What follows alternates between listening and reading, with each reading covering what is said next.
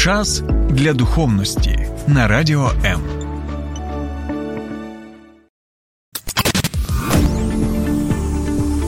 Біблія під іншим кутом. Програма сторінками Біблії з пастором Сергієм Наколом. Доброго дня, друзі. Слава Богу, у нас зараз є світло, і ми можемо продовжувати нашу програму.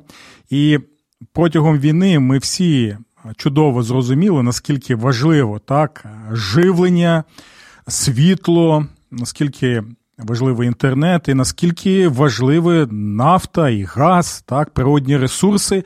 І усі ми змогли побачити, як пан Путін і компанія можуть е, впливати так потужно впливати на політику стосовно Європейського Союзу, наприклад, і ми могли побачити, наскільки Європейський Союз був е, залежний від російської нафти і від російського газу, і навіть зараз є країни в Європейському Союзі, які не можуть в повному обсязі відмовитися від е, саме цих природних ресурсів, тому що дійсно протягом багатьох десятиліть так багатьох років споживали саме ці газ і нафту з Російської Федерації. Ми можемо побачити, що країна, а краще сказати, очільник країни зі своєю командою, який сидить на цій трубі. І який контролює так е, нафту, газ, куди надсилати, куди не надсилати, то ми можемо побачити, що дійсно ось ці люди вони можуть маніпулювати і впливати. На відносини з багатьма країнами, і ми можемо побачити, наскільки болісним є цей процес, коли а, країни усе ж таки відмовляються від а, е, нафти і газу з Російської Федерації. І ви можете запитати, пастор Сергій, ви що перекваліфували? перекваліфікувалися на політолога?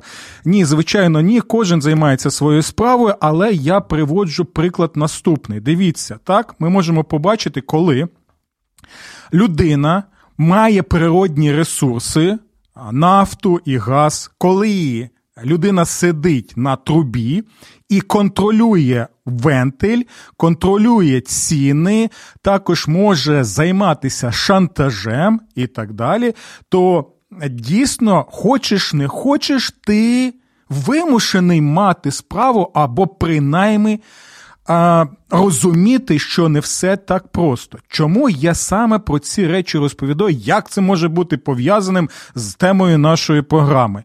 Усе просто, дивіться, друзі, це вже в нас третя програма, присвячена п'ятьом гаслам реформації, так, тієї події, яка відбувалася 505 років тому, або краще сказати, почала відбуватися 505 років тому, і яка вплинула на хід історії. Усієї Західної Європи, і можу сказати, і усього світу. І ось дивіться, сьогодні ми будемо розглядати гасло, назва якого солаграція. І що означає солаграція? Солаграція означає лише благодать. І ви можете сказати, Сергію, а яким чином лише благодать, і що це за благодать відноситься до сидіння на трубі пана Путіна? На газовій трубі, на нафтовій трубі, яким це чином відноситься до нашого розгляду саме цього питання? А тепер дивіться, ми повинні зрозуміти перше, коли ми чуємо слово благодать, так, то ми можемо його сприймати різноманітними засобами. Так, І сприйняття буде у однієї людини одне, у іншої людини одне, інше. Так, І дивіться. Багато людей взагалі не зможуть зрозуміти, що таке благодать, так, що ж то воно таке. Але тепер я зараз буду вам пояснювати, що мали на увазі діячі реформації, коли підкреслювали разом з іншими принципами реформації, підкреслюю, чому люди отримують спасіння в Ісусі Христі вірою лише завдяки Божій благодаті. І ось зараз ми підходимо до цього питання стосовно того, хто сидить на трубі і контролює вентиль, і розподіляє ресурси, куди він має владу направляти і розподіляти, якщо ти ставишся до нього особливим конкретним чином і ще й сплачуєш ту ціну, яку він назначає. Перше, що таке благодать, як вона сприймалася в середньовіччі? Дивіться, по-перше, Дійсно, Західна церква в середньовіччі, особливо в 16 столітті, коли відбувалася реформація, вони вірили і вони вчили, що ми спасаємося е, Божою благодаттю. Це не була проблема. Якщо ви запитали, чи ми спасаємося Божою благодаттю, вони б сказали, ну, звичайно, спасаємося. Тоді ми можемо запитати, та що тоді е, бажали усі ті реформатори? Чому потрібно було ось це таке гасло і навіть йти? на вогнище, навіть йти на смерть для того, щоб підкреслювати важливість цього вчення. Тому що дивіться, а благодать в середньовіччі розглядалася як, знаєте, своєрідна субстанція. Почули це слово? Воно важливо. Тобто благодать це якась особлива чудодійна, дивовижна, надприродня субстанція, яку Бог вливає в людей. Не хочу використовувати багато термінів, так я так себе стримую, щоб не перетворювати наші програми в лекції е, з богослів'я або з історії церкви там академічного рівня. Але ось був такий вираз грація інфюза, тобто те, що субстанція, яка вливається в людину, так і перебуває деякий час в людині. Дивіться, я можу показати вам один приклад, як це розумілося на основі перекладу Біблії латиною, так, яка на той час була поширена саме в Західній церкві, і, звичайно, її читали і в середньовіччі, і в ті часи, коли були реформатори. Там є такий вираз, от у нас він також є. Ми перекладаємо наступним чином, коли там звертаються до Марії, кажуть, що радій, так, ти благословенна. І ось це слово благословенна або вельми благословенна. На латині воно звучить наступним чином: грація плена. Що означає грація плена? Уявіть собі, а, такі ось, що Марія це нібито резервуар, так? І вони вважали, що грація плена, тобто вона наповнена благодаттю. І таким чином, на основі ось такого перекладу, що Марія наповнена благодаттю як субстанцією, наповнений резервуар. І що це означає? Що Марія має ось цю благодать і надлишок цієї благодаті Божої, Бог залив в неї цю благодать завдяки її заслугам, і таким чином, якщо у неї багато цієї благодаті, то вона може що? Залишком цим або надлишком цим краще сказати, вона може ділитися. І з цим пов'язане ще одне вчення, яке було поширено в той час. Це так зване вчення про небесну скарбницю або скарбниця на небесах. Що воно означало? Звичайно, друзі. Ви жодним чином не зможете знайти згадку про це в Слові Божому. І ось чому в першій нашій програмі ми розглядали принцип сола скриптура. Чому усі вчення в церкві, практики в церкві потрібно намагатися розглядати саме в світлі Божого Слова, щоб сказати: слухайте, друзі, тут щось не те, щось воно тут смердить, щось тут з Біблією якось воно не пов'язано, а звідки тоді роги ростуть? Розумієте? Так ось.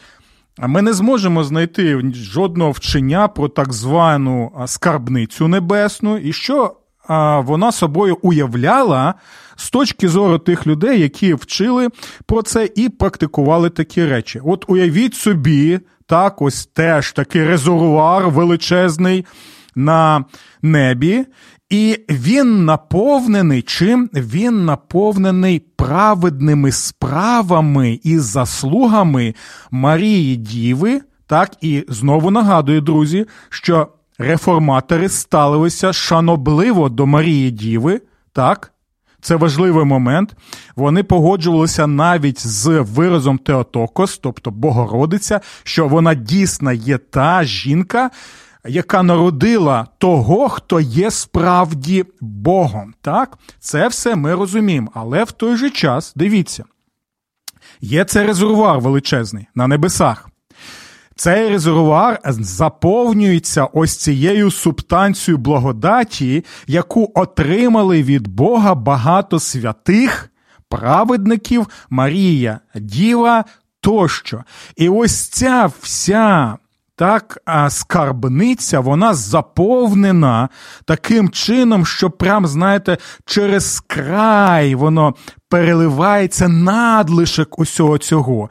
І що це означає? Дивіться, це важливий момент. Уявіть собі таку, знаєте, величезну бочку. Так, від бочки йде з неба на землю йде ось спеціальна така труба. Так, і далі на трубі є вентиль. Ось чому я згадував про Путіна і компанію, і яким чином ми можемо зараз це розглянути в якості приклада. І дивіться, ось цієї субстанції благодаті дивовижної, життєдайної, це, як знаєте, жива вода якась, так можна сказати, або життєдайна субстанція, яку потрібно від Бога отримувати, знаєте, як ми отримуємо живлення, наприклад, от вимкнуть зараз світло, і не буде світла, не зможемо ми тоді в інтернет-форматі проводити цю програму, і ви будете, звичайно, засмучені. Так, не буде цього живлення, не зможе тоді працювати. Е, ну, акумулятор, коли є, то можна ще трошечки пропрацювати. Батарея, якщо є, то можна ще пропрацювати, але є ліміт. Тобі потрібно його поповнювати. Так ось, дивіться, люди грішники, як вчила середньовічна церква. І що їй потрібно? Їй потрібно спасіння. Яке спасіння? Спасіння, яке Бог дає нам по благодаті. Що таке благодать? Благодать це чудодійна субстанція. Де вона знаходиться? Вона знаходиться на небесах. Де саме? В резервуарі заслуг і праведних справ е, всіх тих праведників святих і Марії Діви, і Господа Ісуса Христа. Добре. Тоді нам потрібно отримати цю благодать. І ось, друзі, ми і підходимо до цієї, як зараз молодь каже, фішки. Резервуар є надлишок субстанції є, труба є, труба направлена з небес на землю. Все все прекрасно, все чудово. Вентиль є, щоб можна було розподіляти цю благодать.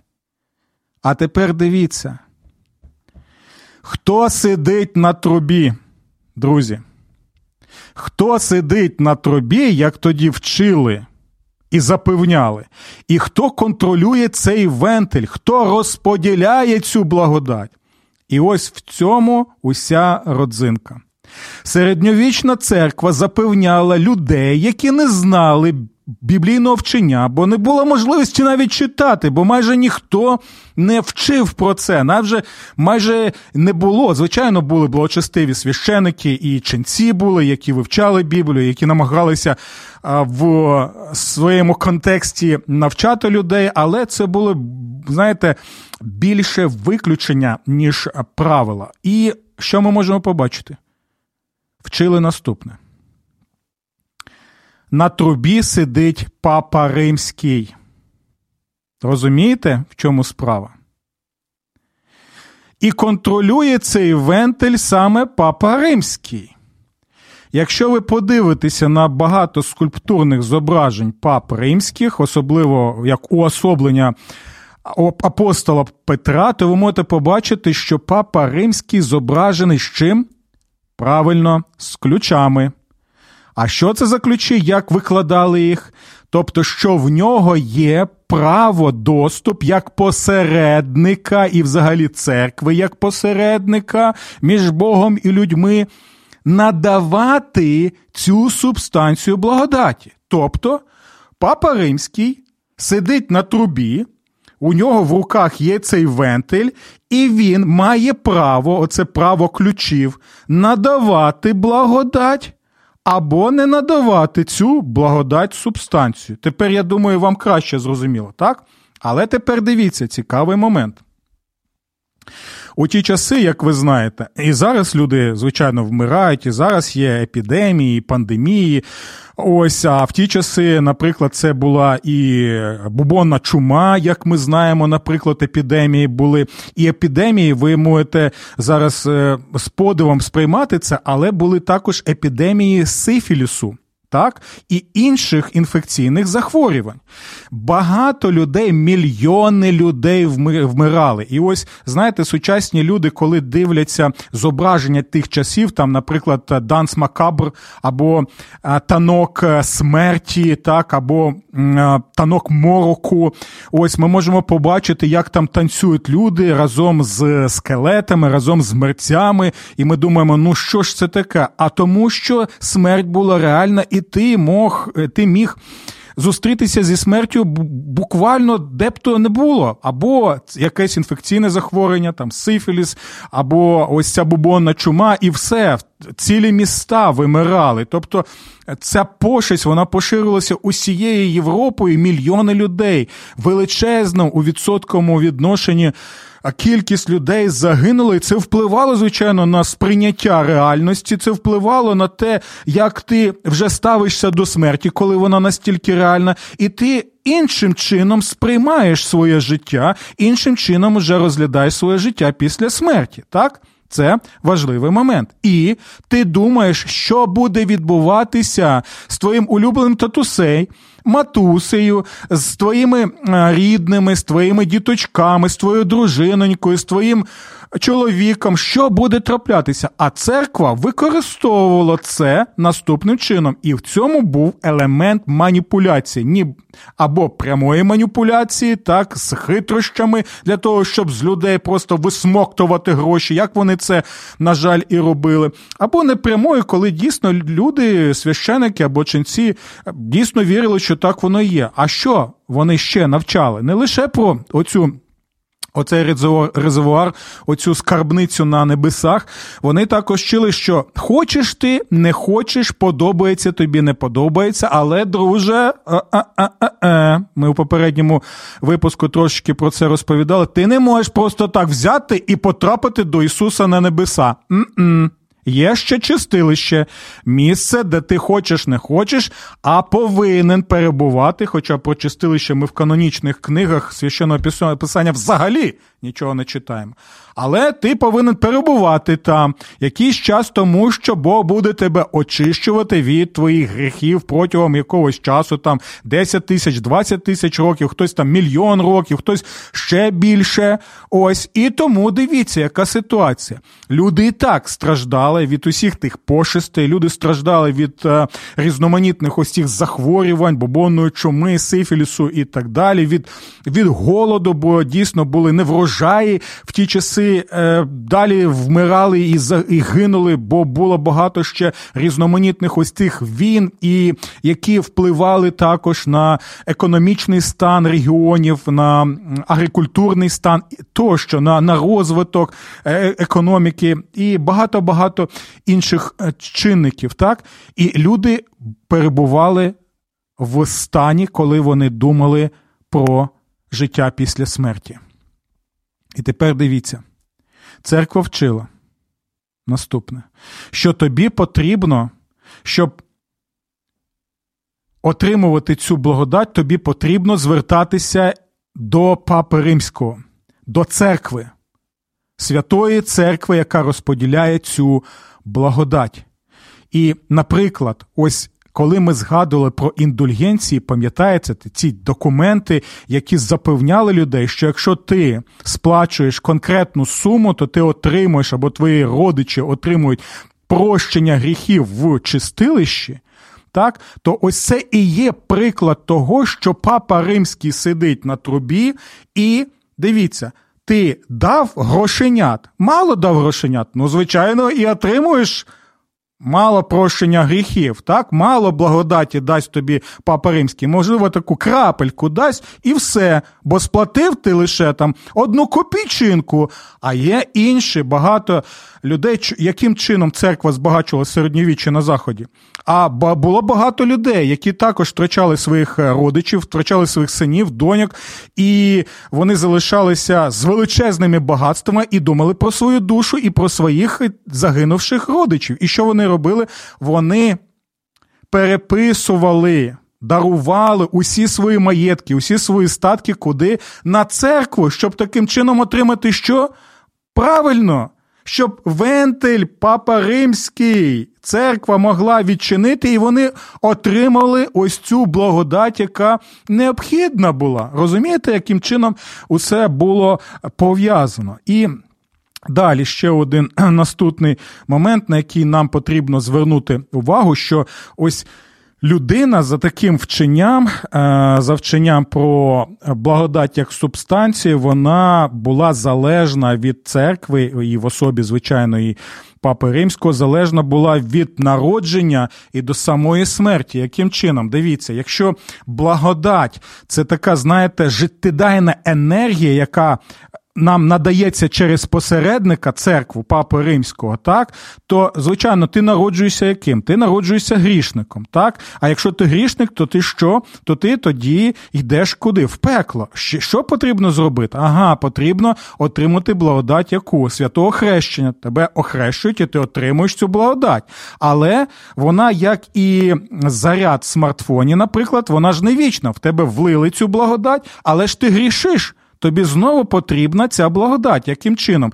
Правильно, таїнство сповіді потрібно було тоді, так, і інші таїнства, і, і протягом усього життя. Для шлюбу, наприклад, було таїнство шлюбу, так, для ченця це таїнство чернецтва або таїнство священства. так, І ось протягом усього життя тобі потрібно було звертатися, звертатися до церкви, коритися церкві, так як вона навчає, для того, щоб ти отримав свою порцію благодаті. І навіть наприкінці, коли тебе очікує смерть або природня смерть, або смерть від е, захворювань, то ти знову отримуєш таїнство е, перед самою смертю, так, коли тоді тобі передається ще якась Божа благодать. А тепер дивіться, цікава річ.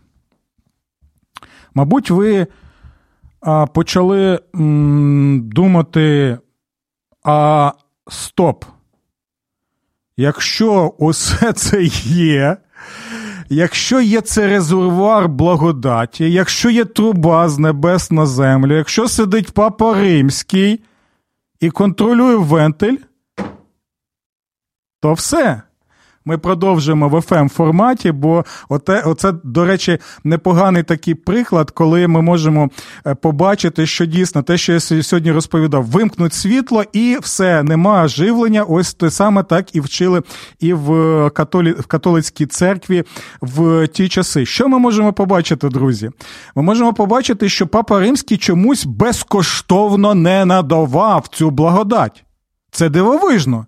Бо Боже Слово вчить нас про те, що спасіння у нас по благодаті Божій, так, що це Божий подарунок, що він не залежить від е, наших справ, від наших якихось там е, добрих справ чи недобрих справ і так далі. Але чомусь Папа Римський. І вся ця компанія, вони чомусь не надавали усе це безкоштовно. І ось чому ми знову і знову згадуємо про Мартіна Лютера і про те, чому він а, так. Негативно ставився до цієї практики індульгенції, коли запевняли людей, що тобі потрібно заплатити грошенят, і тоді ти отримуєш якесь прощення гріхів. І таким чином збагачувався папа римський. Е, кошти йшли частково на побудову Палацу, ой, палацу, вибачте, собору святого Петра в Римі, який ви можете, до речі, зараз побачити. Так, е, це величезний такий собор. Так от, коли ви дивитеся його, ви повинні пам'ятати, що ось е, це пов'язано було з практикою поширення індульгенції. Добре. Що я хотів ще е, з вами розглянути у цьому питанні?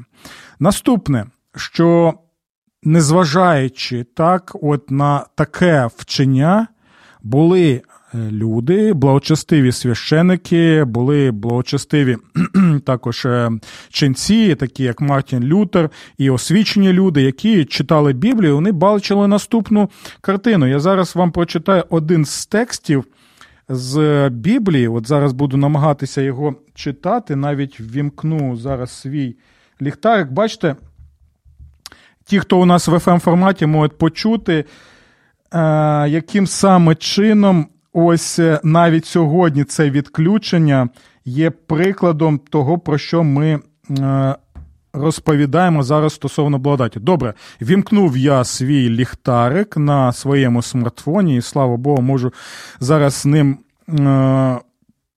ним користуватися і прочитаю цікавий текст. Це лист апостола Павла до Єфесян.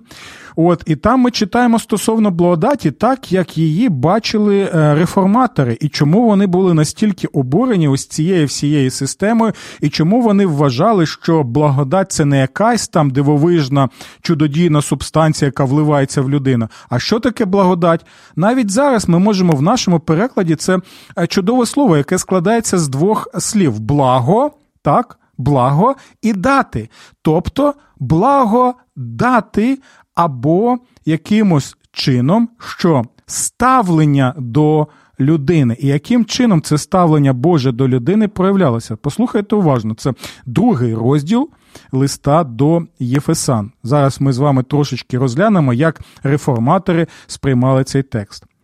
І вас, котрі були мертвими через ваші переступи і гріхи апостол Павло описує, а, ну, яка наша ситуація без Бога, без Христа, в якій ми знаходимося, що все дійсно серйозно. Ми мертві. Чому? Духовно мертві. Чому? Завдяки нашим переступам і гріхам. Це серйозно. І і сучасним українцям, україночкам потрібно серйозно ставитися до цих слів, які ми читаємо в священному писанні. І далі слухаємо. Навіть зараз знову прочитаю. І вас, котрі були мертвим через ваші переступи і гріхи, яких ви колись жили за звичаєм цього світу, як і князь, який панує в повітрі, мова йде про сатану, згідно з духом, що тепер діє в синах непокори.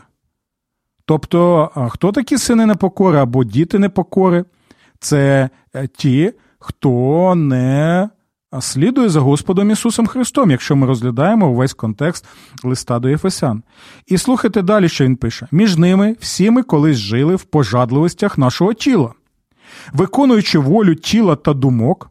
Це звернення, до речі, до тих, хто вважає, а я не релігійна особа, я не християнин, я не християнка, я живу як хочу, так?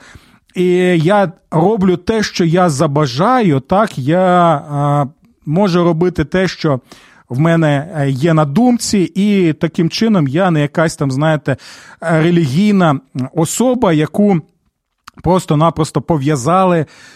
Е, з ніг до голови різноманітними ось цими заповідями і так далі. Ні, ні, ні. Апостол Павло показує, що ні, друже, ти або служиш Господу, або ти служиш е, своїм пожадливостям. Так?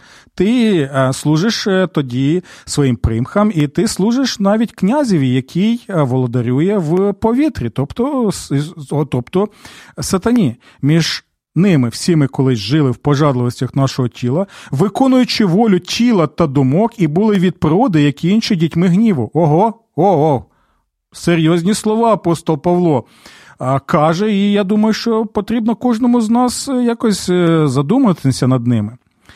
А далі слухайте, після ось такої, знаєте, пітьми яку описує апостол Павло, ми читаємо просто неймовірні слова. Так? Це, знаєте, такий промінь, неймовірний промінь, сонячний, Божий промінь з небес, який дає нам сил, наснаги, який мотивує нас, який дійсно показує, яким чином можна вирватися так, з цієї неволі наших думок, пожадливості, сатани і так далі. Послухайте, але Бог який багатий на милість. Почули ці слова? Надія завжди для всіх є, друзі. Якщо ви думаєте, о, я такий грішник, я така грішниця, що все вже Бог мене не простить. Ні, це вас запевняє сатана, що він вас не простить, Бог. Але коли ми читаємо Боже Слово, ви бачите, ми можемо так полегшено зітхнути. І посміхніться, будь ласка, е, люди добрі. Чому? Тому що читаємо наступне, знову нагадую вам, але Бог, який багатий на милість. Не просто на милість, а він багатий, воно надлишок цієї милісті. так? Через велику свою любов. Ого, не просто милість, ще й любов. Просто щось неймовірно відбувається, друзі. Зараз, коли ми читаємо цей другий розділ від е, Єфісян. І е, подивіться, як це відрізняється від тієї системи папи римського, який сидить на цій трубі і контролює вентиль, і що й потрібно було гроші сплачувати так, за ці речі. Як це відрізняється від біблійного ось цього опису? Але Бог, який багатий на милість через велику свою любов, якою нас полюбив, нас, котрі були мертві через наші переструпи, незважаючи на це, оживив разом із Христом. Фух, неймовірно, де тут папа римський? Де тут труба, де тут вентиль? Де все це? Де тут е, перелік е, того, скільки потрібно платити, де тут прейскурант? Де? Ми нічого цього, друзі, не бачимо. Жодним чином. Про грошенята взагалі мова не йде. Безкоштовно Бог ставиться до грішників, які це усвідомлюють, які розуміють, ось Христос, ось спасіння. Ось отримую його це спасіння завдяки Божій милості і Божій любові в Ісусі Христі. Оживив разом із Христом, адже ви спасені благодаттю, і воскресив нас разом з Ним безкоштовно. І в Ісусі Христі вже посадив разом на небесах. Де тут якесь чистилище, друзі? Де все це? А все це вчили протягом століть людям навчали в середньовічній церкві. Ось чому, коли реформатори читали ці і інші слова святого Писання, вони казали: слухайте, це просто вибух мозку. З цим щось потрібно робити. Бо як це так? Є людина, є якась система, так як он Путін і компанія в Російській Федерації, які контролюють все і вся, і думають, що так буде продовжитися вічно. Оте саме було навіть більш потужно і в часи середньовіччя з папою римським і з усією тої. Вертикалю влади, яка тоді була, і яка контролювала майже все і вся. А тепер слухайте далі. Він вже воскресив, тих, хто вірою приймає Господа Ісуса Христа, Він вже посадив разом на небесах, щоб у доброті до нас в Ісусі Христі в майбутніх віках показати надзвичайно велике багатство своєї благодаті. Ви бачите, що відбувається? Людина, яка чекає, читає ці слова і покладається на Ісуса, вона не тремтить від страху. Увесь час ой, ой, я ж попаду в чистилище, ой, ой, я я втрачу цю субстанцію благодаті. Мені потрібно знову і знову звертатися до Папи Римського, до церкви, і в такому ти знаходишся стані усе своє життя. Ні. Ти приймаєш Христа. І він тебе вже запевняє навіть через ці слова, що ти вже з ним пов'язаний вірою, що він вже надає тобі такі багатства, що він вже показує тобі свою любов, що він показує своє милосердя, що він прощає тебе, що він робить тебе живою особою, що він мотивує тебе, що він робить тебе вільним. Це звільняє, це послання звільнення, а не тоді, коли. Увесь час створюється система, щоб тебе контролювати, щоб тобою маніпулювати, і щоб ось таким самим чином тримати тебе в системі і що висмоктувати грошенята, як ми це вже і бачили. А далі слухайте, друзі, уважно. Ось чому настільки важливо це гасло солаграція або лише благодаттю. Адже ви спасені благодаттю через віру. Все, друзі. Де тут папа римський? Покажіть мені, будь ласочка. Де тут усі ці посередники? Де тут скарбниця заслуг? Де тут е, чудодійна субстанція благодаті? Де тут все це? Що ми бачимо? Адже ви спасенні благодаті, яким чином?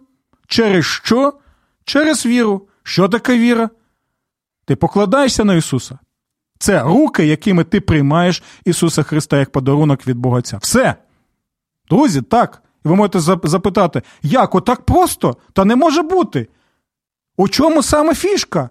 У чому родзинка? Де мене хочуть надурити? Ніхто не хоче надурити, друзі. Так, все просто.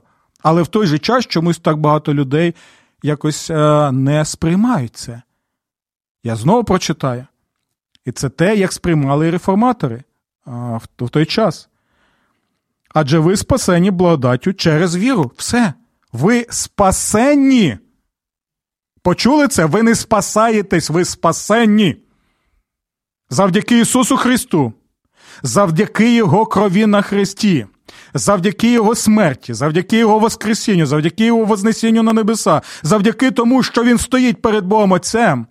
І що? Він молиться за нас, і Духом Святим нас Він підкріплює. Те, те, що ми можемо побачити в листі до Єфесян.